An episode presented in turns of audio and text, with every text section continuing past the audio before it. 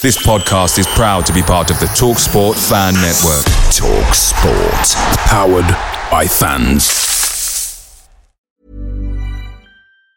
And there it is. That's as good as it gets on this stage. Nissan Townstar EV strikes again. It's an unstoppable van. Unstoppable! Look, just fantastic. You can actually see the ProPilot technology in action. Effortless parallel parking. It moves with all the confidence that comes with a 5-year warranty. And with a bench full of all-star van experts, there's real strength in depth here. That's all-star quality. Search Nissan Townstar EV and visit your local all-star van centre to see for yourself.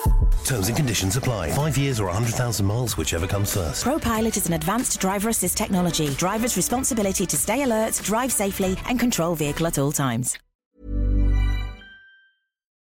The TalkSport Fan Network is proudly supported by McDelivery, bringing you the food you love. McDelivery brings a top-tier lineup of food right to your door. No matter the result, you'll always be winning with McDelivery. So the only thing left to say is, you win. Order now on the McDonald's app. You can also get reward points delivered too. So that ordering today means some tasty rewards for tomorrow. Only via app at participating restaurants. 18 plus. Rewards registration required. Points only on menu items. Delivery fee and terms apply. See mcdonalds.com. This week's show is dedicated to the memory of young Christy White, who sadly lost his battle against a brain tumour this week. He was only 10 years old. Some of you would have heard the applause on 10 Minutes. I was lucky enough to work with him during the last few weeks of his life, and he was such a lovely lad who, despite knowing what was going to happen, was always cheerful, always joking. His favourite player was Benteke, so really, really glad he scored today. R.I.P. Christy. Hello and welcome to Homesdale Radio. I'm your host Chris Hambling, and in today's show we look back at Palace's 4-0 win for Premier League survival, which not only secured a record 5th top flight season in a row, but also consigned our opponents Hull City to relegation from the top flight. We'll be hearing from Palace chairman Steve Parrish a little later. We also want to hear from you. Go to holradio.net/contact to find out all the ways how, including Twitter at holradio. You can visit the chat room holradio.net/chat, or go to Facebook, search Homesdale Radio, like our page, and you can listen live in the most recent posting there. Today I have something of the old guard, and you'll notice that in our theme music today. We'll be back after this short message. Homesdale Radio, sponsored by FanDuel.co.uk, the next generation of fantasy football. Right, I best introduce my panel first. First up, it's the man of the people, as he was called today by his mate Aintree, who I met at the outside of Clifton today. Good shout out to you. And by the way, I met so many people today, and I can't shout out to you all, and I apologise, but you know, I really appreciated all the comments today, and as does everyone on the show. But anyway, it's Mr. Joe Holyoke. Hello. Hello. And keeping with the theme of old angry gits, we've got Mr. Nick Gillard. Hello. Hello. I'm happy today. Good, good. And, I mean, this really does have the air of me visiting a sort of nursing home, but we've also got Mr. Nick Philpott. Sitting in his side chair here. Good evening, everyone. Yeah. There's a lot of blankets on knees, keep out the cold. And, you know, I'm doing my bit for charity and, you know, turning up and just talking to the old boys and giving them a bit of an airing so they can feel a bit better. I'm sorry, I'm really getting towards being old myself, so I really should stop all this. I'm 37 this year. Can you believe that, guys? 37. Do you remember that? Do you? You're exactly halfway between myself and DR. That's a scary thought, isn't it? Absolutely terrifying. Can I start with getting your reaction, gentlemen, to not our survival, not a comfortable win today in circumstances where we were all a bit nervous, but to Brighton and Hove Albion having a parade to celebrate nothing, no trophy, the failure to win a trophy. They had a full-on parade. Jill, I think you've probably got an opinion about this. What do you reckon? Well, it's just so Brighton, really, isn't it? That is the perfect way to sum it up. It is everything about Brighton. Someone suggested to me that obviously they had 3 games to go, and I think they only needed to win one of them to secure the championship. And it was too late to cancel it, but come on, that's embarrassing, isn't it? So they, Chris Hughton jumps up on the bus and goes, right, guys, here it is. We what? Oh, I mean, with anything. Do you remember our parade after the playoff win? No, we didn't have one, did we? Because we didn't win. We actually could have done. We won something.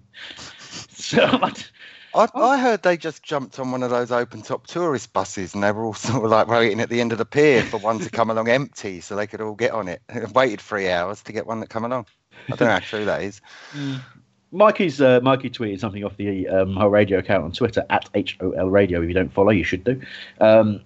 Where they, let's just say the excitement wasn't exactly boiling over down on the South Coast today, but bless them, we get to play them again next season. That's a great thing, isn't it? To have that rivalry back, surely.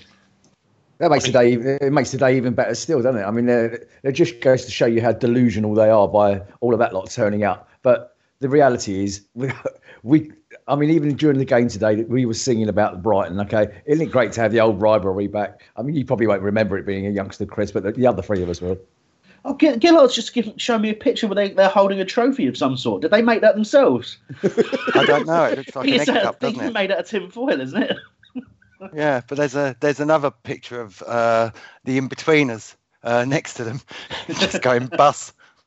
Oh, I see that. Yeah, the bus. Yeah, brilliant. Well, it's not always nice to take a moment to mock Brighton. As someone suggested last week, we should be careful of karma. I think really that's what we should be saying to them. They should be careful of karma.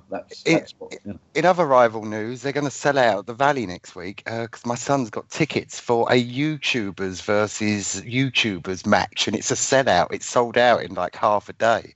These teenagers watching their rubbish. Oh, God. This is, just to kick off the old boys show, isn't it? I'm in that boat. Hang on. It's a what? A YouTuber's what? So if you're on YouTube, you can just go and play football in the Valley? If you've got millions of followers. Yeah, you have to, yeah. Apparently, they have celebrities now on YouTube, Joel. Do they? Like, yeah, they're people who have loads of people following. And almost to a person, they are some of the worst human beings ever to have existed. It's phenomenal. Anyway, we haven't really talked about Palace yet. We've gone off on one, and we've only got 25 minutes till we need to put in a. It's one of those calls to Steve Parrish where I have my fingers crossed that we don't get the voicemail immediately, because we've arranged the time and all that kind of stuff. But he's a busy man, so 8:30 we're scheduled for a call with Steve Parrish, if you're listening in, but plenty to talk about before then. And I want to start by saying, like many of you ahead of this game, I didn't sleep properly last night. It just had the... I've just seen someone write it. Is that you, Nick? Chris teaches Joel about the internet. Yeah, that's Bromley Egan in the chat room, holradio.net/chat. That's a whole podcast in itself, I think. Not funny, Bromley Egan underscore wherever you are. Joe has confirmed that is not funny, but he's also confirmed he doesn't know the internet because he can't even read off it. But like as I said, like many of you, I had I had those worries. Everyone was mentioning Oldham again, and it's just. I think a lot of people after the game talked about the fact that Swansea winning played into our hands because then Hull had to win. But I thought that gave Hull more motivation, and I was genuinely, I didn't even want to get out of the car. I parked the car near the ground at about 11, and I didn't leave the car till 11:30 because I just couldn't bring myself to do it. But I manned up. Yeah, that's probably the right tense. I manned up and went and watched the game, and yeah, we all know what happened, and we'll get into the detail. That's right about now, really, gents. Other than, I just want to quick round the panel to sort of talk about how you felt pre-game. Nick Gillard. I was nervous, actually, really nervous. Not since the Stockport game or Sheffield Wednesday even. I really thought we were going to cock everything up, and I really thought next week was just going to be full of misery. But yeah, to the point where I couldn't even get my seat till just before kickoff. It's one of those. Obviously, Joe, you were caught working at the Chelsea Flower Show. I say working, you were very much glued to the radio and seen all the details since. So I guess you had something to keep your mind on it. But again, was it difficult to concentrate on your work? Oh no, not at all. Because I think I got really grumpy yesterday when it just dawned on me that we, you know, losing today would have just been the almost the ultimate nightmare. And then I'd have to carry on working through today. I can't describe the feeling of, like I said, as I said to you earlier, you know, when we scored, I screeched so loud that, like, literally every person within 50 yards working, and there's hundreds of people working there at the moment, setting it up. They all turn around and look at me. I was just standing there with my hands up in the air. Just, I could have, I wouldn't say cried, but, you know, it was like, I don't care about you lot. This is all about us. Exactly. No, I broke my phone celebrating that first goal. Such is life, eh? And Mr. Philpott and what yourself before the game, you pointed out to me earlier that on the preview show, a minute and 10 into it, you predicted a 4-0, but were you really that confident? No, it's actually minute 10 it was, minute 10 exactly, and we were talking about it on the show, and I said, you know, it's one of those things where I was actually quite relaxed about it. I did predict a 4-0 at that point, but later on during the show, I changed it to 2-0. I thought I was actually quite confident. I thought everybody was panicking, saying it's a must-win game. It's a must-win game. Well, it wasn't, okay? It wasn't a must-win game. We needed one point out of either today or next weekend, okay? So we didn't have to win anything at all. And I was pretty confident. I knew that Hull had to come for us, which they tried to do. They, frankly, just weren't good enough. It did go through highlights to show you a little bit, really, as just how poor they really were. And maybe championship level was probably right for them. Yeah, I mean, to be fair to Nate, I felt that they overachieved this season in general, because you look at what they did sort of in the summer, they really did very little work. And it wasn't until Silva came in where they started bringing in some players that made a bit of a difference to their squad. But even then, it was kind of felt too little too late. And I thought they've really been achieving miracles, particularly at home. But I think the Sunderland result, where they lost 2-0, kind of showed the frailty that they've got. And like you say, on balance of play today, they did, unfortunately. And I don't want to disrespect the team. I've got not a huge amount of love for the majority of their fans, but their team, I thought, acquitted themselves in the Premier League brilliantly this season. And it's a shame sometimes that a team that does that actually has to go down, but that does... To be fair, today we just blew them away and showed to be much the better side. Nick, you got some reaction in the chat room? Yeah, well, it's pre-action. I don't know what it's called anyway. Mr. Gristle said it's been a really tense week. I know we're going to talk about this later, but his man of the match is Andrea Ranocchia for lancing the ball inside 3 minutes. And Dave MW1 said that he was worried that Hull would win today. It's funny considering the scoreline. And Roller Coaster, a new face in the chat room, had a Roller Coaster, was more nervous before this game than any previous game, going all the way back to Man City in our first season in the top division when we had to win to stay up. That's in holradio.net/chat. I've been checking Twitter as well, and I noticed that image you shared came from CPFC GIFs, who said they brought their own runners-up trophy. So I was joking about it, but it seems that actually was their own runners-up trophy. Unbelievable stuff. Thanks for sharing that. That's brilliant. Really, really very much enjoyed that. Yeah, you know, I've got to stop going on my tangents to Brighton, but they've amused me today, to be honest. And it has been a really, really good day for that. But no, look, it's good to hear that kind of reaction as well. I don't know if you've got anything, Mr. Philpott, on Facebook, but if not, I don't know if you're looking. Give you 2 seconds to answer me. Nothing from Philpott there. I am here. I am here. There are a couple of looks. Kevin Lyons has put on Facebook, good evening, Kevin. Palace didn't put us through the ringer. Times have changed. Well done, Palace, another season. This is from somebody called John Lennon. I don't know who's writing this. Well done, Palace, another season to upset the Premier League. We are red and blue, and we're here to stay. And lastly, some bloke called Peter Philpott. Yeah, there's a familiar name. Hi, mate. I hope he wants a couple of quick signings so we can all enjoy the summer. Well, that's it. And we'll be talking to Steve later on and finding out what work's gone on already. I don't know if he wants a break or not, but we'll be finding out very, very shortly. Thank you for those. I think we've heard from John Lennon before. I don't think the John Lennon has the kind of the ownership of that name. Other people can be called it. Imagine if it was. Oh, God. I've opened that door for you there, haven't I? And it's come from you as well. You know, we've got Joe and Nick up, on the show, and you've done it. I hope you're happy with yourself. Look, but all I'm saying, Chris, is give Phil Pot a chance, all right? Nick, I can't. I'm just a jealous guy. Oh. Okay, enough. Move on. That isn't one of his songs. No, it's not. No. That was Roxy Music. Right. Mistake. It was a mistake engaging with you on that. I'm going to stop immediately. Let's talk about the game. And obviously, we had the early nerve settler of getting an early goal. So what happened was Tomkins defending a sort of long looping ball up from Hull, sort of headed it forward. Schlupp continued on by flicking it onto Townsend.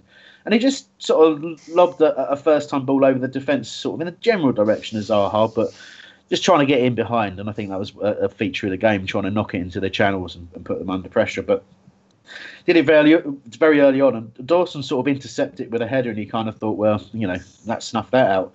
And his header goes to Ranocchia, who just has a total miskick, a complete air shot. And he's a very good defender, and someone I'm sure we had a look at before he joined Hull. And someone, you know, wouldn't be too upset if we went after him in the summer. I rate him very, very highly. Great defender, but he's had an absolute nightmare there. Total miss kick. And Zaha's free, running at goal, doesn't even need to take a touch, just slots it in brilliantly. And that's the mark of what Wilfred Zaha is now as a player, isn't it? He can finish. You know, he's getting plenty of assists, but what's that? I think 7 goals, Mr. Gillard, now. And that's Wilf's a different player now, isn't he?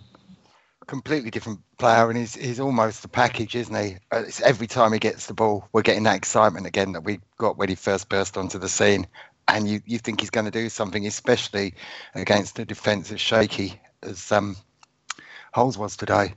But yeah, it's good. He's not panicking in front of goal, which I think he would have done before. Well, he's very much encouraged to sort of get up and alongside Benteke these days, Joe. And, you know, we know from the past that at one stage he certainly saw himself as a striker, and he's showing those kind of instincts now as well as being a real threat on the wing. But, I mean, just how much has he improved this season?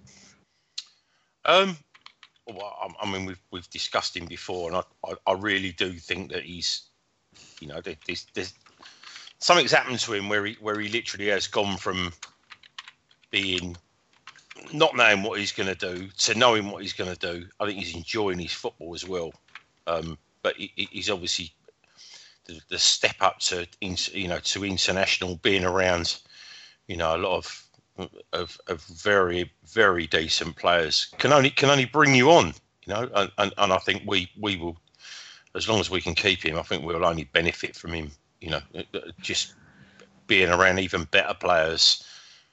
Yeah, and Nick P, that's been the question really raised by a lot of people is, are we going to keep him with this Spurs interest? You know, at one stage it did look dodgy in the summer. Spurs put in bids.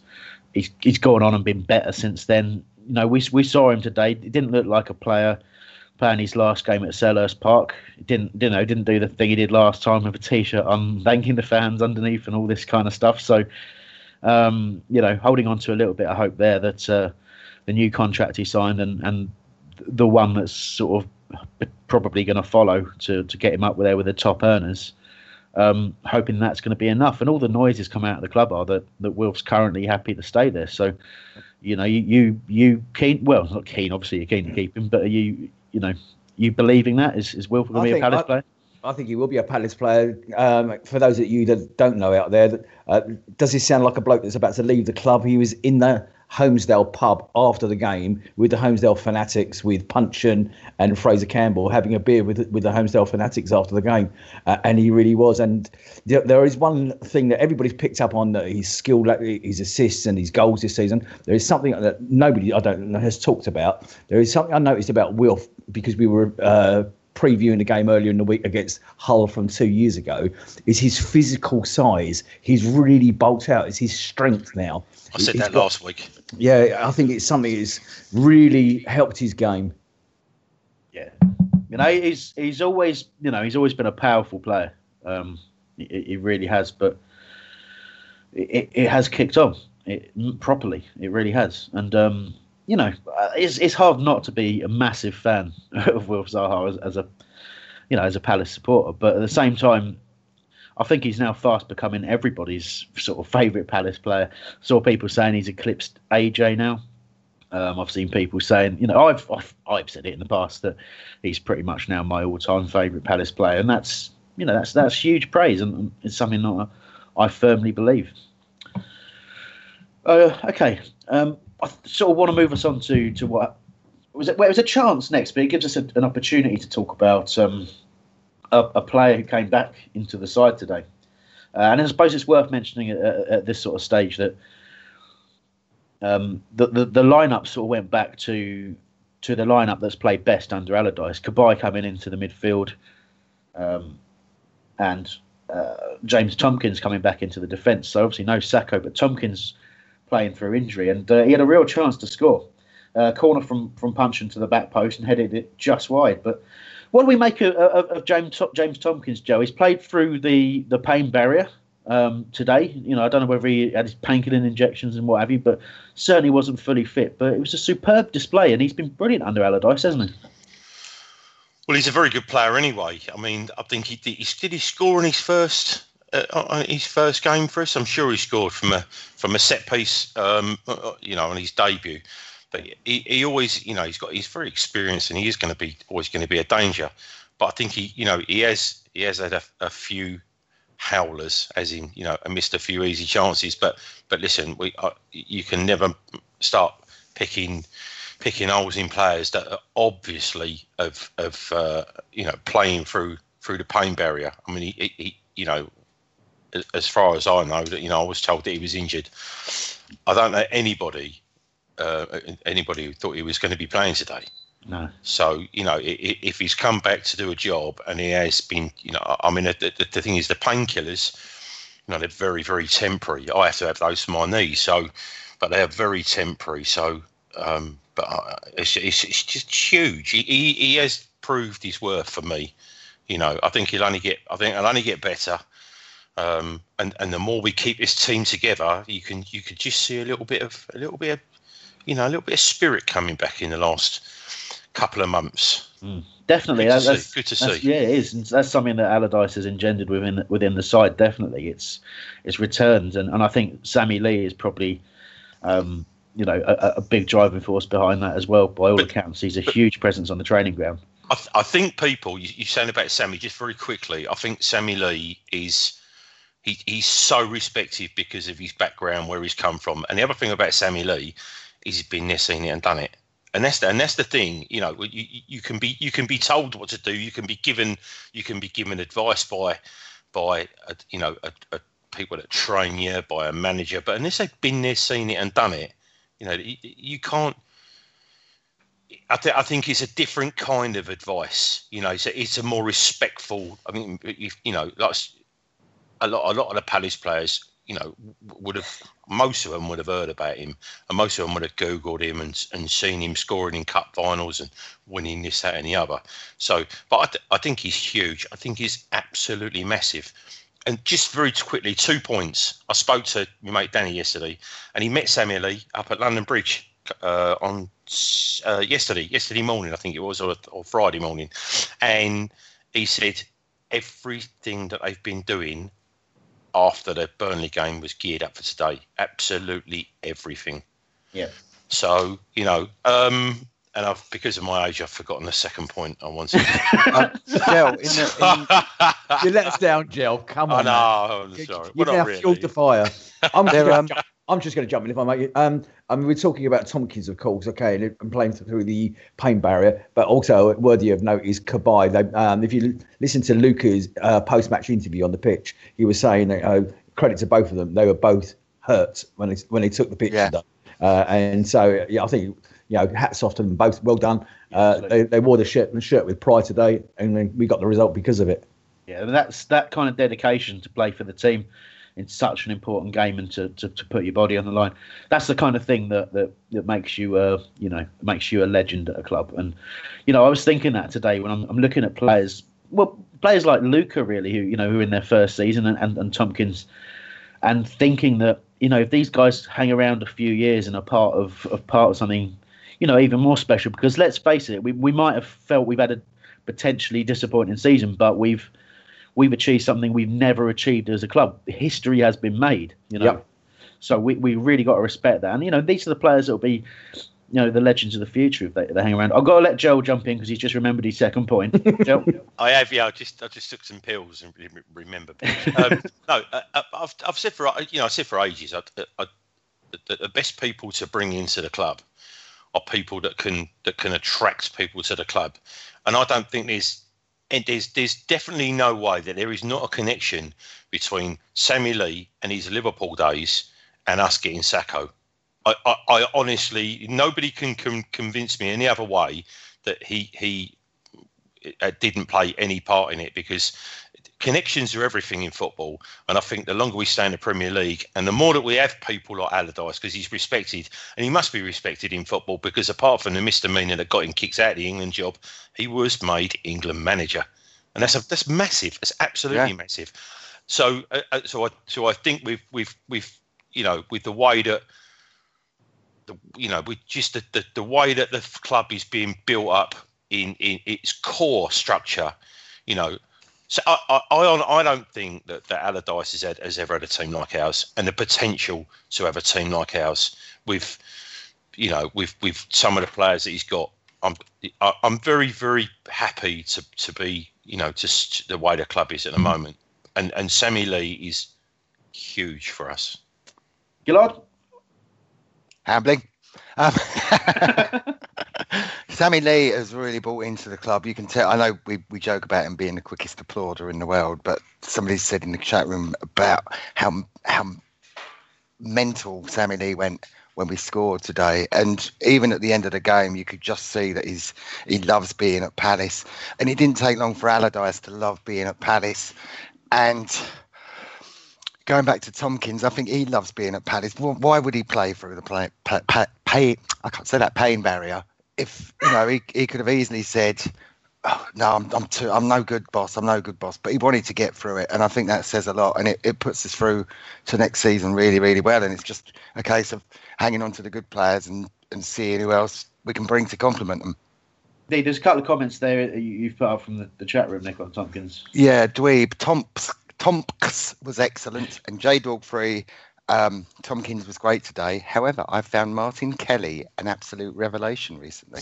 Yeah, just on that, Kelly's been superb. I thought he struggled last week, but I'm not sure who would have done particularly well in the way the defence was sort of put together last week. It was. Are you barking, Nick?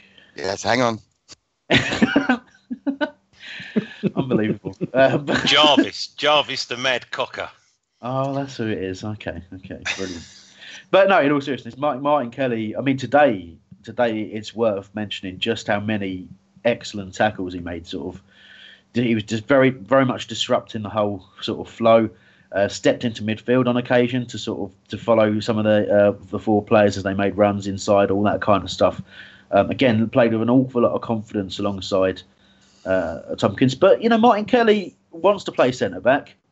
You know, at one stage of his career, he got England recognition. He's no mug, and we've not seen the best of him at Palace. But under Allardyce, you know, it's no coincidence that, you know, the defenders are players that have excelled, and Martin Kelly's one of those who's, you know, really due to bad luck to other people has found his way into the team. But I think he's, you know, I'm pretty sure he's, you know, signed a new contract as far as I understand, and will be with us again for a couple of years. And he's clearly impressed Sam Allardyce as well, because, you know, he's stepped ahead of Damo in terms of the pecking order. And there you go. That's credit to him for getting his head down and working hard. And, yeah, and another one who's, OK, he's been here a little while, but, you know, he's got an opportunity. And that's great to see. It's great to see players taking those opportunities. It really is. Well, look at Jules. Same with him, wasn't it? Had a couple of mares, didn't play for a while, got back in and is a legend. And just signed a new contract. Yes. Jules is here for another year. I've got a few tweets in. Lucy, you know her from my radio, has said that since January, Martin Kelly, she said it since January, Martin Kelly hasn't got enough credit. Reckon he will shine next season. Paul Ashby has said, you see Tomkins' face when he was subbed, was so pleased with the score and performance, absolutely immense. We felt Schlupp was man of the match. And interesting, we'll get talk about that later. Bristol Palace chiming in with that Benteke was also a massive pull for Sakho, and he's hoping that he'll convince him just to stay or to come back next season. And I'm sure that's a question we'll throw Steve Parrish's way in just a minute. We're going to have to read him within like a minute or so. Did you see what he tweeted, Sakho? He tweeted some fans in the Sainsbury's end singing, "We want you to stay." Yeah, which was lovely. I love the fact that, it's great to see. Great that he was in the crowd. Great that he was involved today. I'm sure, with the injury, he officially is back at Liverpool. So for him to share in our kind of joy today that's a very special thing. And with the interview that Nick was alluding to earlier with Milivojević, you can actually see Sakho jumping up and down, but smiling and laughing in the background. They better not be jumping up and down. Yeah. Did he had some photos done with the eagle as well, apparently. So I saw on Twitter. Oh, really? Yeah. There you go. Is that another one who's been bitten by the Palace bug, do we think? I think so. Yeah, let's hope so. That noise is the noise that I asked Mikey to play to remind me. We need to. Yeah, it's a job. We need to talk to Steve Parrish. So what we'll do, we'll take a short break. We'll come back to our review of the game that we've barely scratched on. We'll come back to that just after the forward reviews, hopefully at which time we'll be joined by Steve Parrish. Speak to you in a moment. Janet Bissenden, who's Nick's cousin, absolutely bloody brilliant. Nepotism. Janet's the New Zealand part of the family, and Alan, her brother, my cousins, is in the UK somewhere. My mum can't can. That's right. John Merriweather, no relation. Somebody tickled my prostate. Tony Hall, I wasn't nervous, promise. That's 5 words. I wasn't nervous, promise. He said nervous. Dude, right, shut up. Let's get on. This has gone wrong. Paul Holland, next year, the title. Jimmy Dawes, Kabay makes the difference. And there it is, that's as good as it gets on this stage. Nissan Townstar EV strikes again. It's an unstoppable van, unstoppable. Look, just fantastic. You can actually see the ProPilot technology in action. Effortless parallel parking. It moves with all the confidence that comes with a 5-year warranty. And with a bench full of all-star van experts, there's real strength in depth here. That's all-star quality. Search Nissan Townstar EV and visit your local all-star van centre to see for yourself. Terms and conditions apply. 5 years or 100,000 miles, whichever comes first. ProPilot is an advanced driver assist technology. Driver's responsibility to stay alert, drive safely, and control vehicle at all times. Away days are great, but there's nothing quite like playing at home. The same goes for McDonald's. Maximise your home ground advantage with McDelivery. You win. Order now on the McDonald's app. At participating restaurants, 18 plus, serving times, delivery fee and terms apply. See mcdonalds.com. It's the 90th minute.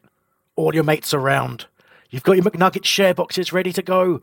Your mate's already got booked for double dipping and you steal the last nugget, snatching all 3 points. Perfect. Order McDelivery now on the McDonald's app. You in? At participating restaurants, 18 plus, serving times, delivery fee and terms apply. See mcdonalds.com. And there it is, that's as good as it gets on this stage. Nissan Townstar EV strikes again. It's an unstoppable van, unstoppable. Look, just fantastic. You can actually see the ProPilot technology in action. Effortless parallel parking. It moves with all the confidence that comes with a 5-year warranty. And with a bench full of all-star van experts, there's real strength in depth here. That's all-star quality. Search Nissan Townstar EV and visit your local all-star van centre to see for yourself. Terms and conditions apply. 5 years or 100,000 miles, whichever comes first. ProPilot is an advanced driver assist technology. Driver's responsibility to stay alert, drive safely, and control vehicle at all times. Zulu, Echo, Romeo, Oscar thinks punch played Brinder. Mummy White, simply glad all over. Stephen Golding, I'm allowed home tonight. Daniel Opoku, why was I worried? This is a cracking night. had to read it three times to make sure it weren't one of the made-up ones to stitch me up. Daniel Babington Brown. How good was Puncheon? Lynn, no name, no voice after that. Graham Nealon, less stressful than Stockport. Mike Clough. Early goal destroyed Hull. Neville Grimmer. Let's get Sakho now. Anita Goodshit. Glad it's all over.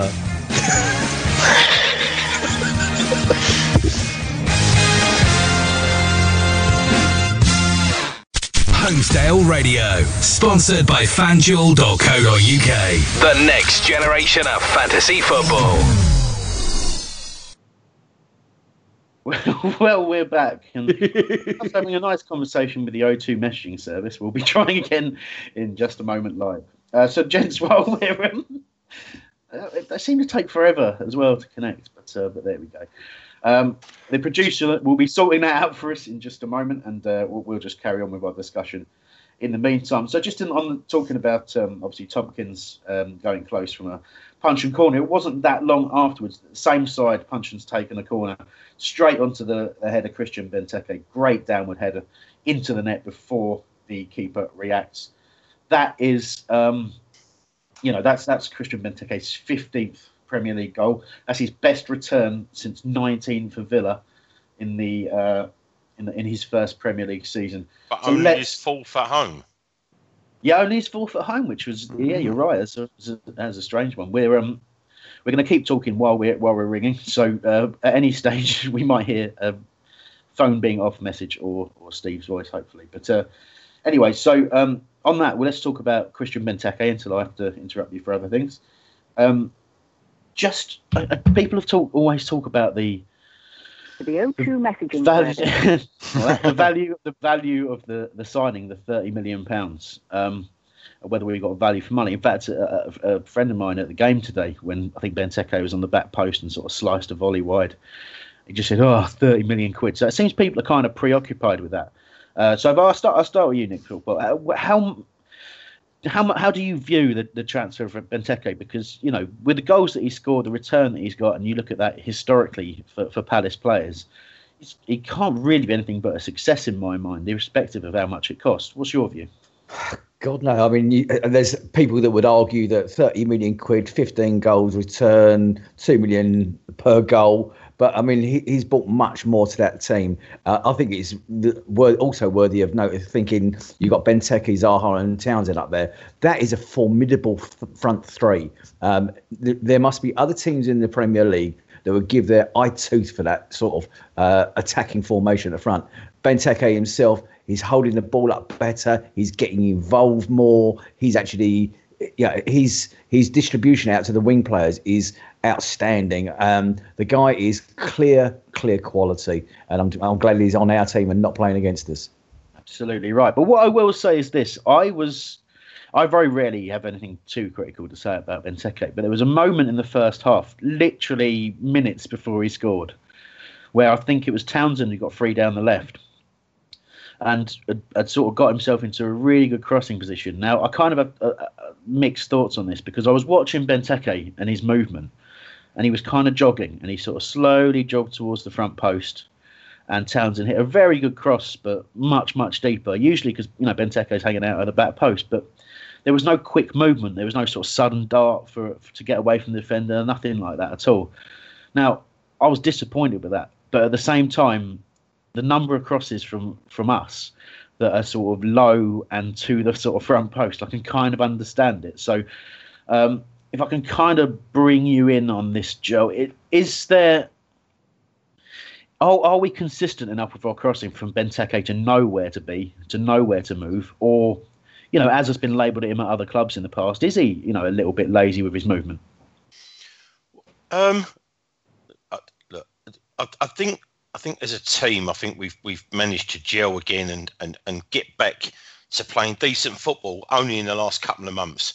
I mean, to be as isolated as he was under Pardew was just, it must have just been like just breaking his balls week in, week out to just hit him. I think we've Allardyce is a little bit more technical, is a little bit more...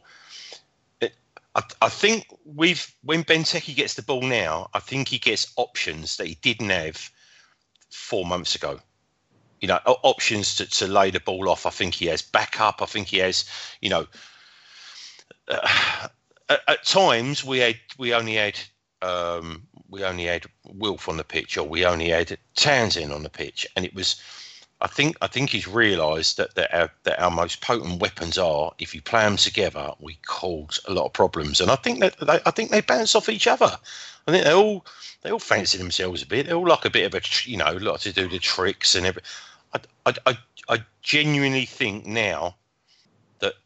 You see him when he scores, he smiles now. Usually, you know, he does that little walk or whatever he does, and then he looks up in the sky. But he smiles now. I think he's a lot happier. I think something's been released within the club. Like I said, I think the spirit's back. So I think he's enjoying his football. Seems to be a more relaxed place, and it'll be more relaxed now. You know. Hello. Hello. It's Chris on Homesdale Radio. How you doing? Oh mate, yeah, just watching the game again. Don't blame me. That's what I'm going to be doing. We've all seen it over and over and over. Fantastic stuff. Yeah. Thank you for joining us, Steve. Much appreciated. Obviously, we're live. No worries. Straight away into things. So, what's your initial reaction to safety? Relief, maybe a little bit of regret if we'd made a few changes a bit earlier, something like that. A couple of listeners asking questions along those lines. What's the overriding emotion? Listen, we're going to have 5th season in the Premier League. It's the first time we've stayed in the top flight that long. Really? So, we've been around over 100 and whatever years, 10 years. So, to achieve that is a fantastic thing for the football club. So, I can't have any regrets. I'm pleased with the decisions we made, because if we hadn't made them, maybe it would have been worse. So, you know, we might have finished a couple of places higher, but number one priority is to stay in the league and to try and build on what we've done over the last 7 years. So I'm very, very pleased. It's obviously, as you say, we mentioned it on the show earlier on. We've officially made history as Crystal Palace today, so it's hard to be anything other than delighted with that. As tough as it's been at times this season, overall it is success. And again, I suppose keeping with the sort of theme of listener questions, there's a few sort of. They can't help in the sort of moment of triumph to ask the questions about, did we see final games for the likes of Damo and Kabay? And obviously we've heard Julian Speroni signed a new contract. Is there any sort of further news on contracts of people staying around with us for the journey ahead? Well, you know, listen, I think now's the time just to take stock, really, of what's happened. Obviously, we haven't been talking about that because... You know, we've all been focused on the job in hand. So I'll sit down with Sam, probably after the Man United game, and we'll start to plan for next season. And, you know, he'll give me a list of who is essential that he wants to keep, who he wants to, you know, he thinks is not so important, and we'll go from there, you know. So, achieved together as a club, as a set of supporters who were fantastic today. I thought the display at the beginning was... You know, I was a little bit tearful, to be honest, when I saw it this at the beginning, after all we've been through this season. So, you know, we'll sit and contemplate. Julian signed a new contract because he's very important to the club. And whether it's as a number one or a supporting player, he's great to have around the place. So positive, fantastic character. And we all felt we owed him that. And we always rely on him when he comes in. We're never in any doubt he'll give us a good performance. So that was one we wanted to do. But everything else is really down to me and Sam to sit and talk about when the season's over. Okay, that sort of answers my next question as well. So I'll ask you something a little bit different. You talked about the fans today and just how great that was. You know, from being there myself and screaming myself relatively hoarse, it felt really special today in the crowd. And I think when we spoke last, there was, the fans were sort of wobbling a little bit, understandably, I think. But a lot of people now saying they feel like they got their Palace back. Is that something you feel as well, that we've kind of rediscovered our identity? Yeah, look, I mean, it was a low point, wasn't it, in 7 years for me, the Sunderland game. And I think, you know, what we got was what we deserved, really, as a team at that point, as a group of people. And it was a wake-up call for everybody, you know, and sometimes people that love you have got to tell you what they think. And that's what we got that day. you know, I wouldn't like to see it again. I think it took a lot of, a couple of bad performances for us really to get that. So it was great, really, from the Middlesbrough game to have everybody back on side. And from that moment on, you know, come what may, everybody's been completely with us. You know, we as a board supported the team and the fans and everybody. I think the transfer window, I think looking back, we had a sensational transfer window really in January. Yeah. You know, when you look at today with Jeffrey playing, Patrick coming on, and he's played his part as well, getting that key goal against Middlesbrough. You know, Milivojević, who has come from a league where, you know, he's been the top team and he's had to come and run and chase and harry. You know, not many players come into this league and hit the ground running like he has. Obviously, Mamadou Sakho, who was absolutely key for, you know, 6 or 7 games, unfortunately got that injury. If he hadn't, I think we would have got it done sooner. So we had a very, very good window. Everybody supported everybody. And when the goings got tough, we got going and secured our safety, which is fantastic for everybody. Sorry, Steve, can I ask you how Remy's been this season? Because obviously he's been wanting to play a lot and he's only managed to make 2 or 3 appearances. How's he been? How's he feeling at the end of the season?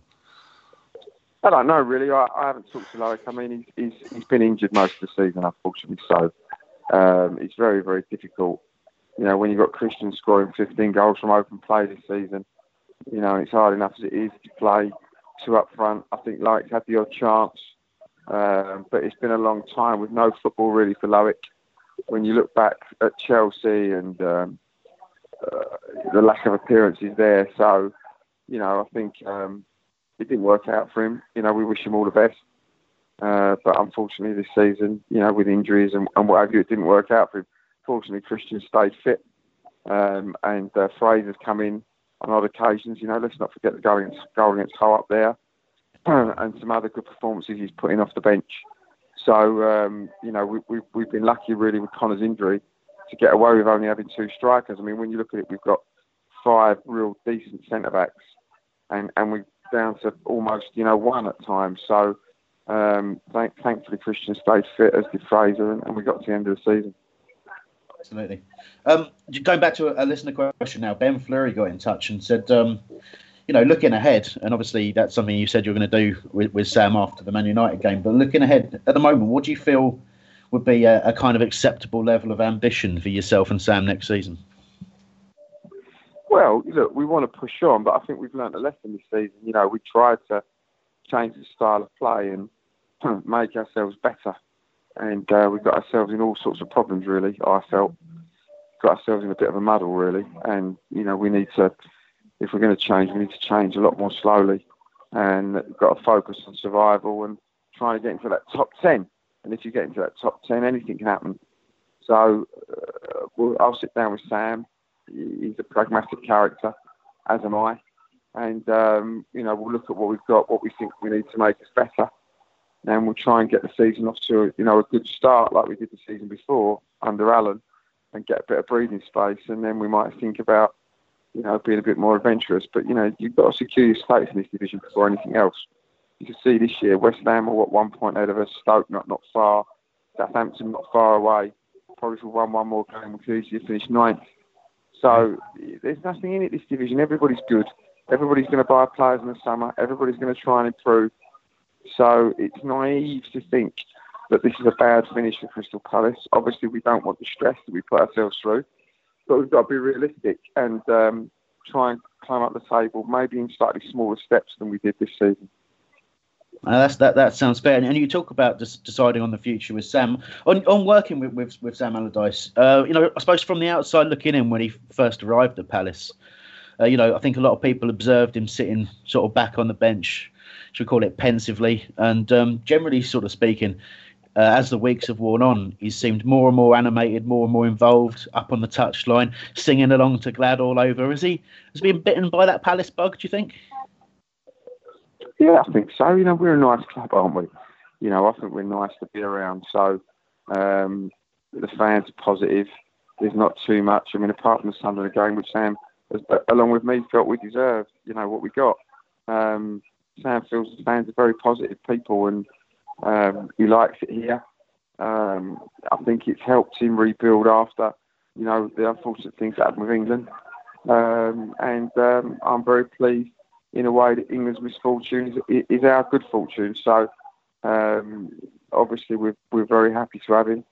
You know, I thanked him profusely after the game. He's got a great team of people around him. He's done a fantastic job. Sammy Lee, Rylan Morgans, Martin Margerson, all of the guys at the club, Kevin Keane, have been fantastic and all added to what we've managed to achieve. You know, the people that he's brought in and the people that he kept. So, you know, Sam's hopefully happy. We're happy with Sam and we build from here. That's great. Loads of praise coming in for you as well, Steve. We'll try and summarise that a little bit later on. But I think, Joe, you've got a quick cheeky question for Steve.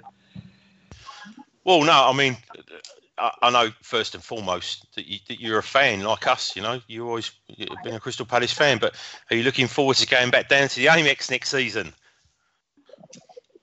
Well, you know, I mean, listen, it's great to have a big rival in the league, and congratulations to them. I'm actually going to an event with Sudan, I think, this week. And I'll be congratulating him because he's a very, very nice man. He's done a fantastic job there. And you know, that rivalry, you know, if you haven't really got a club that doesn't like you, I don't think you're a proper football team, really. So, you know, I'm looking forward to playing them. But obviously it is a bit of a circus with all the things that go on around it, with the police and the security and all that stuff. So I just hope the fans, you know, take it in good part. You know, a rivalry is a great thing to have, but when it spills over into something else, that's not what anybody wants to see. So as long as we can all enjoy it and take it for what it is, you know, a football rivalry, it's not life and death, then, you know, I'll enjoy it. Okay, thanks, Steve. Again, last time we spoke, we talked about the fact, you know, this was really shaping up to be your hardest season as chairman of Palace. Do you still feel that way? Yeah, well, look, we've got something to lose now. You know, we feel like we're a feature in this division. And with the players we bought last summer, everybody expected so much.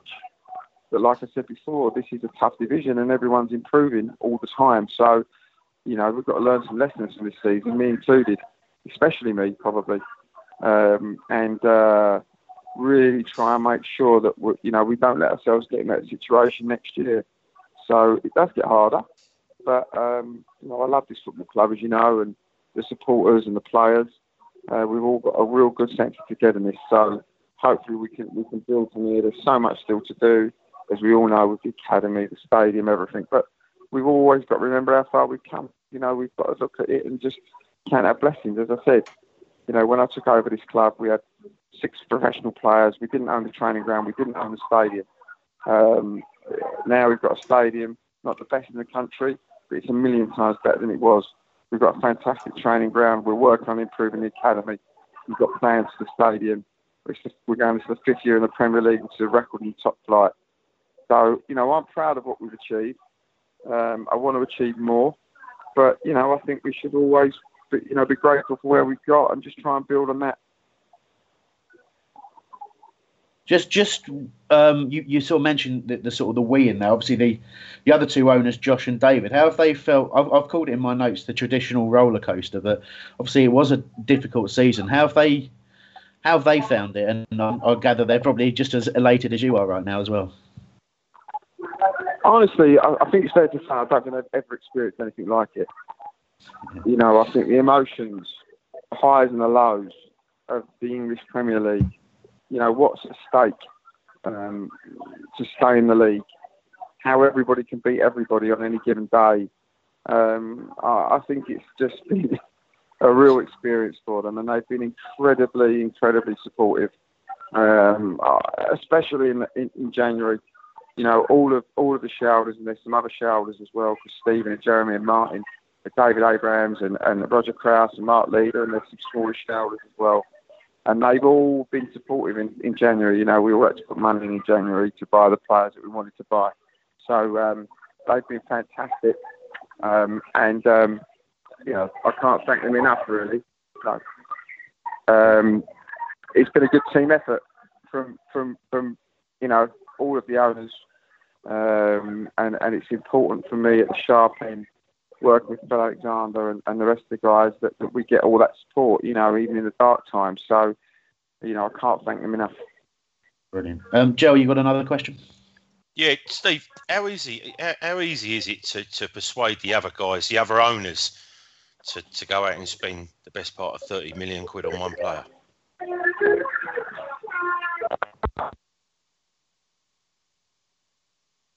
Oh.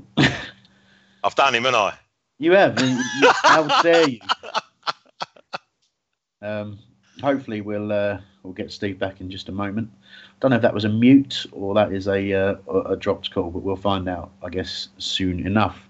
Some great stuff there from Steve. Only had a handful of questions left. I know we've got plenty of commenting from you guys as well.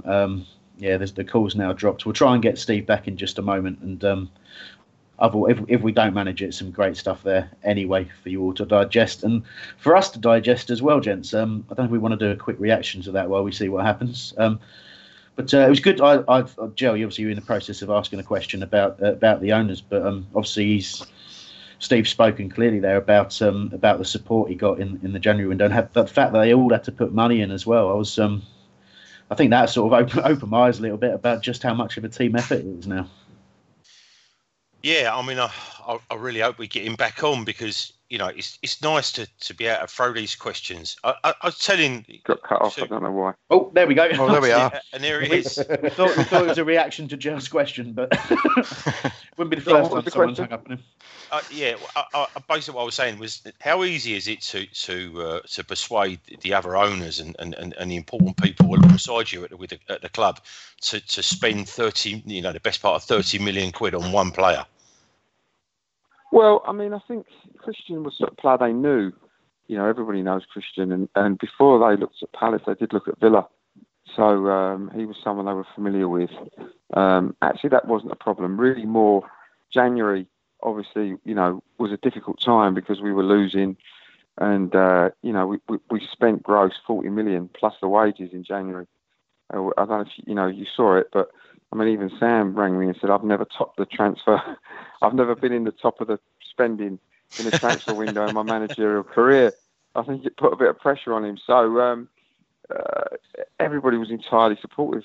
I mean, just literally put the plan in front of them, told them the players that we wanted to get, the scouting set up. And I've heard lots of stuff, by the way, about our scouting set up. I read people saying, we haven't got a scouting set up. Well, I think people need to look at January. Because we relied on Tim Coe, who's our head of recruitment, obviously, and the manager, and all of the people that we employ to look at players. And Milivojević from Olympiacos, it was a real find for us. Sakho on loan, we only decided to do that after the Bournemouth win. So we worked on that from 11 o'clock on transfer deadline day, got an extension and got it closed about 1:55 in the morning. Jeffrey Schlupp, who I think was, sensational today at Liverpool at many games. And he's only 22, I mean, he's a fantastic buy, I think. Van Aanholt, who's been great as well. So that was a big spend in January. And, we were in a bit of bother. And I think without that, all the lads, everybody would agree. Because that lifts everybody, the players, the fans, everybody gives a bit of belief. Everybody was excellent. Everybody wanted to do it. Nobody wants to fall out of this league without giving it our best shot, and the supporters as well played their part. So everybody was very good.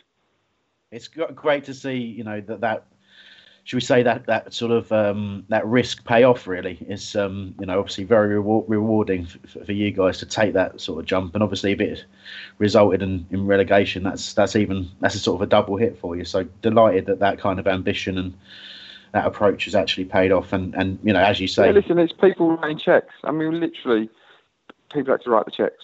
I had to ring people up and say, right, I need this much, I need this much. Obviously, I put my bit in, but I'm relying on everybody else to do it. So that's a real show of support when things sounds like 7 years ago, Steve. Yeah. Well, look, I think probably the third or fourth year in the Premier League. It are the hardest in some ways because, you get to a wage bill where you're not generating any cash and, it gets a little bit tough. So, in the round, in the balance of things, you hope that you make the right decisions overall. And I think we did. Of course, at one point, you know, I was getting brickbats for selling Dwight and selling various other players. Then Murray, of course, you know, players that we love, and we very love to congratulate them, by the way, you know, on both getting promoted. You know, we you know, I'm in contact with both of them, and I'm extremely pleased for both of them. But, you know, a club is a constantly changing thing, and you, if you're not getting better, you're standing still.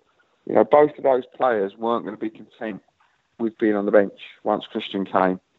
So, you know, it's the right thing to do to move them on. And there'll be other decisions like that that we have to make together, and they're difficult decisions. I mean, yesterday, I was praying he didn't score against us because we had a deal when Yannick went to Everton. We had a deal for him to come to us, and we didn't think at the time it was the right thing, but he's proved what a good player he is as well. So you have to make decisions every minute of the day at a football club, and sometimes they bite you and sometimes they don't. All you can hope is that you get it right in the round, you know, that you make more good ones than bad ones, because you know you'll never make all good ones. It's not possible. Definitely. Okay, just a couple of quick ones before we let you go, Steve. And on where you play, you've mentioned just recently, and everyone has got in touch and said, you know, we want Mama next season. I think people told him enough times today. That's obviously a colossal deal financially. Could it happen? Is it a realistic one? Well, look, the player was, you know, could have gone anywhere once he was injured. Could have gone back to Liverpool, could have gone anywhere. And he's been with us, was there today. You can't be more impressed with that. And it's difficult to, you can't con anyone that he didn't make a massive difference. I mean, we won some massive games with him. He's a really nice person. He's a big character. He's got the respect of all of the players. And it's one we'd like to do. But of course, we have a lot of things that we need to do in the summer, and you know, the money needs to work for us and for Liverpool, and you know, I'm sure there'll be a negotiation on that. If we can make it work, of course we'd like to. I'm not going to try and be coy about it or clever. He's a very, very good player, and I think he likes being with us. We like him, so let's hope we can do it. Fantastic. And Sellers was absolutely rammed today. I think I saw every single person I know, you know, people talking about it was easier to get cup final tickets than get a ticket for today.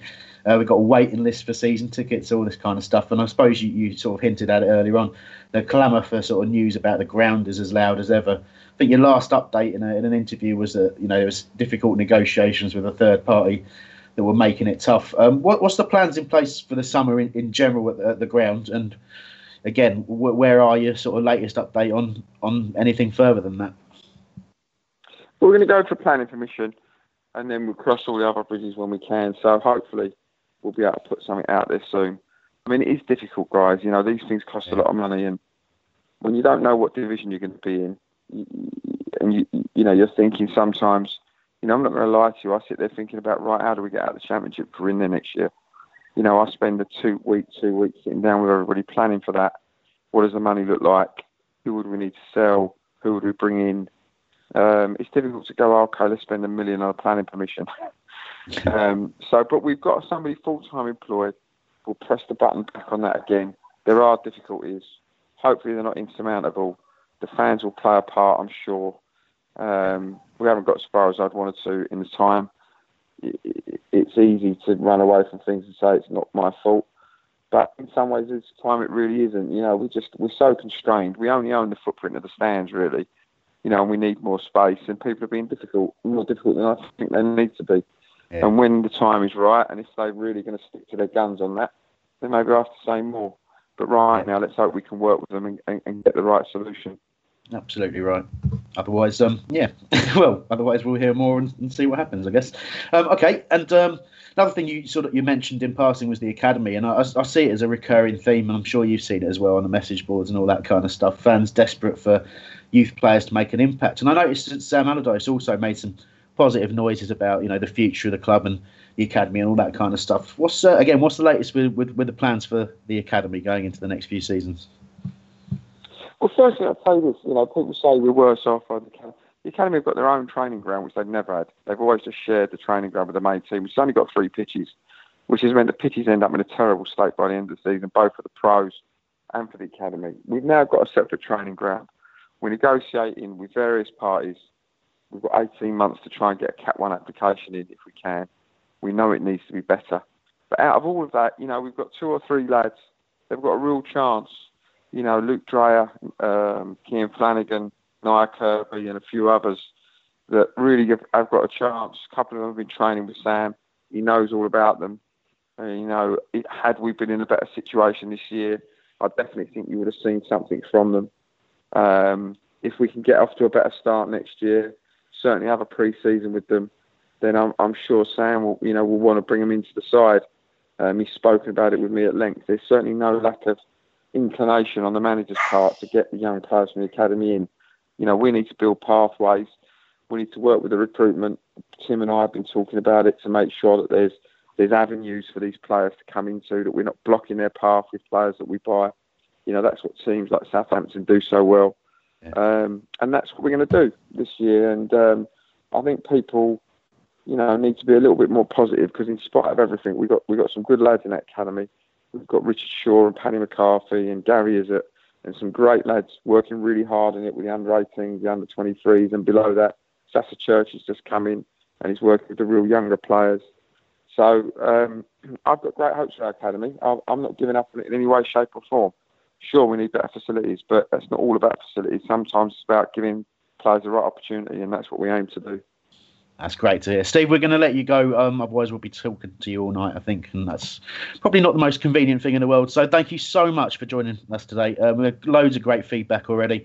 Most people just, you know, a lot of people saying just thank you for the season and for doing what you did. And I can only echo that as well. Thank you so much. And looking forward to the next campaign. Guys, and thanks for all your support. And I just take this opportunity to thank once again all the supporters and wish them all a happy summer.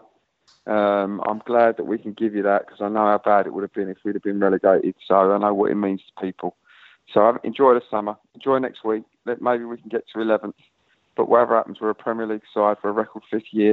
And I look forward to seeing everybody in August. Thanks. Fantastic. Cheers, Steve. Thank you very much. Cheers, Steve. Thank you, mate. All the best. Cheers, guys. All the best. Oh, wow. Thank you. There we go. Palace Chairman Steve Parrish there. There's plenty of content there. And again, it's one of those things I find I have to listen back a few times to just hear, to understand everything that's been said there. But a great message at the end. Bit of reaction, gents, before we go back to the game review. Can I just say something? J-Dog in the chat just turned around and said, Saša Ćurčić working with the kids. The psycho's psycho. Wow. That, we're talking to Saša. We're doing an interview with him. Well, the plan is to record it tomorrow, so I can't wait to talk to him. Not only was he an absolute hero of mine, because he was just such a personality, but I get, if you haven't done so, if there's anyone listening to this who never saw Saša play for us and his time at Bolton and Villa as well, just have a look at YouTube. The guy had great feet, was a really, really talented player, but was absolutely barking mad as a player, and anyone who sees and follows him on Twitter knows he's a hot chocolate obsessed maniac now. But he is so much fun, and it's great to hear that he's got involved, because he runs his own sort of, you know, football academy type thing, appreciation society as well. But he but he's, you know, he was a very, very good footballer, and it was great to see him get involved with the REMF game as well this year. I know Terence played in that and said he's a fantastic guy. You know, maybe doesn't have the fitness that he used to, but you know, the feet are still great. And you know, hear nothing but good things about Saša. So I can't wait to speak to him. It's brilliant. Chris, brilliant. Can I just pick up on a couple of points that Steve mentioned during the interview? I thought a couple of interesting things was he said that redevelopment of the stadium, the fans will have a part to play, and I thought, that's interesting. I wanted, because obviously they've hit some hurdles there, and fans will have a part to play. I thought that was interesting. And I was also, can I just make a comment on that? I think most people can probably guess what the difficulties are with, and what the third party is, and potentially what might be being hinted at there. Obviously, don't you know? We'll wait and see what gets said. But you know, we've seen in the past Palace fans know how to have an impact on the wider world in a really positive way, not a negative way. You know, you know, if we go back to the Lloyds protest as an example, there was nothing violent about it, nothing, you know, dodgy about it at all. It was just fans coming out in support of their club, and I think that's probably the sort of thing that people are talking about. So. Yeah. Is it Is it the Chinese chip shop up on the corner? Yeah, yeah, that's the one. No, that's it. I ain't going there no more. It's the jerk chicken shop. No, and the other interesting thing I know he said there was Sam's desire to bring back, involve the youth setup in and around the first team squad, and I think that's fantastic for our future. I really do. It also alludes to the fact that Sam's going to be sticking around for a bit. Yeah, good point. Yeah. And he should be. He really should be. I asked that question for a reason, as he, been bitten a bit by the Palace bug, because he genuinely does seem to be enjoying himself when you see him on the sidelines. And look, I think he also, he did say that had things been better, as in we'd been safe, a few games ago, that the kids would have played. Sorry, yeah. I just noticed J-Dog's message as well, that next post up, that Saša had great feet and he used them for kicking people up in the air. He was mental. He never changed. He's still as mad as, like you say, he's just a mad dog, isn't he? I love characters like that, and one of our first Serbian midfield maestro, but we got another one now as well, which is great. Anyway, great stuff. Cook's just as mad on Facebook. I don't know if anybody follows him there on Facebook. Yeah, I do. Yeah, he challenges Saša for mad as a box of frogs. He's well worth a follow. Good. There you go. So anyway, when we left it, we were just talking about Benteke and his goals and what a signing he'd been. I think we've said our part in that. The next sort of point of interest in the game and talking point was Grzetzky had a free kick on the on the left wing. Clearly hit Puncheon on the hand, and that's been a massive talking point from Hull fans. How do we feel about that? Because Mr. Philpott, it wasn't that long ago that a certain Robert Snodgrass had a little bit of a tumble in the area and was given as a penalty, and he didn't have any shame in tucking that away. I think the word you're missing out on there is that's called karma. Karma on the Snodgrass incident. Look, his hand was in an unnatural position today. It clearly struck his hand. They could have actually had a penalty earlier on in the set-up to... was it the Benteke goal? It was, wasn't it? Where it rolled up onto Zaha's arm. So they could have had a penalty there, and they should certainly have had a penalty at that incident. But you know what? After today, I don't even want to talk about the negatives. It was all about the positives. It was fantastic. Stadium was rocking. Stuff them. We stayed up 4-0. Move on. Yeah, absolutely. No, move on. And there we go. I've been told. I was going to talk about Puncheon's performance as well, because I think by all accounts it's fair to say he didn't have a huge game against Man City. Obviously, he's done an interview this last week gone with FYP. He's talked a lot very positively. You said no cursing on this show. Yeah, you said no bad language. You guys, fantastic podcast. It's great having two podcasts that are passionate about Palace. Is it? That's all I have to say, mate. It really is. And it's great to see that that Jason Puncheon engaging with them as well, which is fantastic stuff. Listen, he's been a very positive guy, and I thought it was a proper captain's performance today. I think he stepped up to the mark. He very, very busy on the ball, made a lot of intelligent runs, worked with Kabay brilliantly. When Kabay went off, he was just as well with MacArthur, and I thought it was a really good positive display. My favourite Punch moment was when he took a free kick in the second half, and the look Milivojević gave him when he just blasted it over the bar. And he had a shot today, which he hasn't done since 2016. That's the only better thing. I feel sorry for the guy in a way, because the whole not having a goal this season thing, you could see it preying on his mind, because he had a couple of opportunities to shoot, and this season he's just shied away from it. But that's not the player he is anymore. That's not the role he's playing anymore. I hope his goal touch does come back, because it would help, because he had the knack of scoring goals at a key time. Maybe he doesn't need the goal bonus. Maybe he doesn't. But I think captain's display today. What do you reckon, Joe? How good is Puncheon? I agree. I absolutely agree. I said that without moving my lips. Oh, that's weird. I love the fact that Mikey was on my wavelength there. I didn't even discuss it with him. Chris, you picked up. You mentioned about Puncheon not scoring goals so far this season, and I really felt for him on that free kick. We were 4-0 up, and he had that one opportunity. And I'm praying for him. But the other point I was going to make was, did you notice 4 different goal scorers today? So we actually don't need Puncheon to score goals because we're getting them from all over the park. Yeah, no, it's a fair point, and you know we haven't really suffered from his lack of goals. But like I say, for me, he just had this knack of getting a goal in a game where we weren't ever going to score. You know, and you think back to probably his last goal outside the cup final, which was against Norwich, where we desperately needed that win, and he stepped up and did it. But there we go. I think overall the captaincy has been a huge positive for him, and. You know, let's hope he discovers his goal touch again next season. But I think the passion and the energy that he gave today, you know, went over and spent time with the HF at the end, and then obviously went to the pub and had a few pints with him afterwards and all that kind of stuff. Great to see that level of commitment and to the club, which is you know all you can really ask of your players, that they give their all and you know and they play for the badge kind of thing, which is great. Although we get into the debate of what he's playing for the badge that I brought up the other week. But anyway, let's move on from that. Benteke had a chance, but put through by Zaha on the left and sort of blazed wide. But showing sort of the other side of his game, there's some great hold-up play. And he put Schlupp in to sort of spirit into the area. Dawson makes a sort of one of those tired tackles of a centre-back who hadn't played a few games in I think it was like 3-4 months since he started last. And it looked like it, and Luka obviously stroked home with the penalty. A lot of people saying Schlupp was man of the match today. I don't know who my man of the match. I haven't really thought about it. But Nick Philpott, Nick P, how would you rate Schlupp today? I think he had a really strong game. And you know what? You just raised a good point.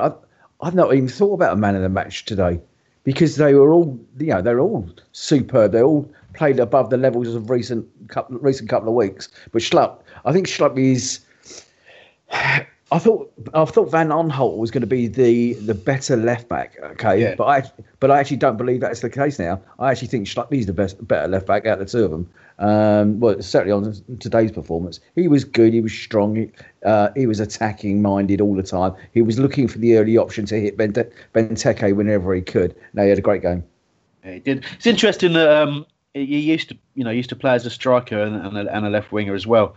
So when Van Aanholt came on for Townsend, who obviously took a bit of a knock and had to go off, I still always just imagine, Schlupp will go left wing. But he doesn't. And what was really interesting about how the two of them played together is they kind of almost shared the left wing / left back position. Van Aanholt was definitely the further forward more often than not, but... They work quite well together in that, you know, when Schlupp went on that run to win the penalty, obviously PVA just sticks himself back in there. Really. All of a sudden, I don't know if you realise, all of a sudden, Wilfred and PVA actually swapped positions, and PVA was ended up out on the right. Yeah. When he first came on. Yeah. It's nice to have that versatility. Joel? You can have a steward on Schlupp and Schlupp. Oh, God. I'm just, you know, your tomato. I just need a stewards on it. You're right, Joe. Is it important? Is it a Crawley thing? I'd say it's Schlupp because the SCH is like the start of school. Well, if we go phonics on his name, then yeah. Well, the thing is, I think it's. I mean, it depends where the name's from because I believe was he born in Germany? Schlupp then. I think so. Schlupp. No, that would be from up north. Schlupp. I think that you've deliberately taken us on a tangent here, Joel, that we hadn't planned on. No. I think you have. Getting on to just going back to what Nick P was just saying about the two left backs. They both got their own. They both got their own thing. I think Schlupp's got the pace. That we're after, but when it comes to closing down, I think PVA he closes down better when someone's attacking him. You know, quite a lot of our problems in the last couple of months when we've had them have been from when Schlupp's playing he sits off a little bit too far for me. But they both, you know, we now have three left backs, which, you know, we've gone from the sublime to the ridiculous, haven't we? They've all got their own. I mean, neither of them two can cross a ball like Suarez. Yeah, on Pap Suarez. So, but yeah, maybe if we can amalgamate the three of them. One super fullback, yeah. Imagine that, crikey, it'd be awesome. Not sure of the rules about sort of splicing players into each other. We'll have to have a look into that. Melting them down and creating a new one. Yeah, just one more thing as well. You were saying you were reading into about what Steve Parrish was saying about certain things. We're all reading into, but what he did say was that Jules signed another contract. But what I thought was lovely for him to say, he said we owed him that. Yeah, and I really because we said that about last year that they owed him that. So obviously, you know, I like it when the owners are thinking the same as what we're thinking anyway. But I appreciate that, even though he probably won't play another game for us unless it's unless we play three keepers on the bench and get two injuries. But I really appreciated that. Out of everything that he said, I was really appreciative of it because shows the depth of thinking within the club. Yeah, I was desperate for Speroni to come on and play 10 minutes up front at the end of the game today, but it didn't happen. Well, he said, didn't he? He said, you've got to let players go to evolve as a club to get better. Otherwise, you stay still, and you can't stay still in the Premier League. But I really impressed me more than anything else that he said today. I like that. Well, it's interesting. It wasn't that long ago that Sam Allardyce was talking about the goalkeeper situation because he was asked about Mandanda repeatedly, who, you know, obviously hasn't played for us and clearly will be leaving at the end of the season. And again, I can only say that speculatively from various people saying what the situation is, that quite simply he didn't settle in this country, and I don't believe his family are here, and I think they've gone back home, and that's pretty much the reason why things have gone as they've gone. I don't think there's any grand conspiracy about it. You know, he's clearly a very good goalkeeper, but not for us really. But there's... You know, Mikey's pointed out that Terence said why on the preview podcast on Wednesday is because he's too fat. But I'm being more diplomatic about it, to be honest with you, than Terence is. But look, anyway, it is what it is. So, but anyway, Allardyce was talking about the goalkeepers, and he pointed out that he felt that Speroni is a viable choice at Premier League level for us, and that was nice to hear as well. That, and if you look at Jules, he's in good shape, and he's training hard, and he says he still feels as good as he's ever done. And goalkeepers can go on quite a lot longer than other players as well. So I think it's great that he's still there and he's still competing, and he's on he's on the bench for us if we need him and all this kind of stuff. And long may that continue while his powers are still with him. So look, pretty much taking us to the end of the game. Obviously, Luka scored that penalty. I was going to talk a little bit more about the impact of Luka Milivojević, but I think Steve Parrish talked about that really, and there's no point going over that ground again other than to say, yes, I agree with what Steve said. He was a great find for whoever found him and brought him in, and you can only have to look at the results that Olympiacos had after he left, where they really just started losing games after being on a fantastic run. He's clearly a hugely important player, and again, as Steve pointed out, just took to the Premier League straight away, and there's not many that can do that. So whatever we paid for him, it's a bargain. And again, let's hope we keep him for a long time, because he's got club legend stamped all over him right now. Indeed. So look, the last thing that happened right at the end of the game really was you had MacArthur, obviously, who came on for Kabay, battled brilliantly sort of down the right hand side, slid a pass through to Van Aanholt, very calm finish to make it 4.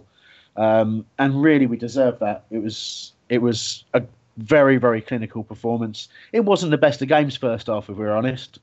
Very, very scrappy. You could see two teams that were nervous. And again, if you were a neutral, you'd look at that and say, oh, yeah, two championship teams playing in the Premier League. I don't know why I did the voice, but that's what you'd say. But... excuse me. But I think our class showed in the end, and that made me really, really happy to say that. But what were we all worried about? What was the problem? Right, we're always going to win, weren't we? Never in doubt, was it? No, exactly. I'm going to have to find something else to fret about next week. Now I'm not happy unless I can fret. Exactly. Not happy unless I can fret. That's a Palace fan. I'd still like to turn Man United over next week. Yeah, I mean, it really would be massive. In my house, it'd be massive anyway. Because my future son-in-law's Man United, proper staunch as well. I know. It's tough, but but yeah, if we were to do that, that would please me immensely. Well, there we go. A few bob as well, isn't it? Getting that few extra places in the league. It certainly is. Can make a difference in the transfer window next year. Just having that little bit of extra money, so it's still important. Still everything to play for in terms of league position, and obviously, you know, Man United have their focus, and it isn't the Premier League right now. So, Terence, of course, will be previewing that game in midweek on the preview podcast.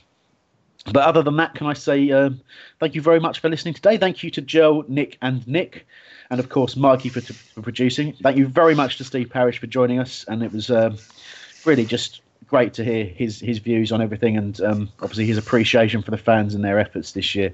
We will obviously have a show reviewing the final game of the season. And then we will have an end-of-season show as well. We've got our charity game coming up on the 24th. There'll be plenty of content relating to that, as well as upcoming interviews with High Money and Saša Ćurčić and probably a few others as well. So High Money's well worth a listen. Myself and Jill spoke to her last week. She is such good value for money. We could have gone on for about 7 hours. Good value for money. Was that a joke? No, it wasn't, but I wish now. Oh. Yeah, you should have done that deliberately, shouldn't you, really? You should claim, at the very least, claim that as a joke. Anyway, that's enough from us. Thank you very much for joining us, and we'll speak to you again soon. Cheers. Bye.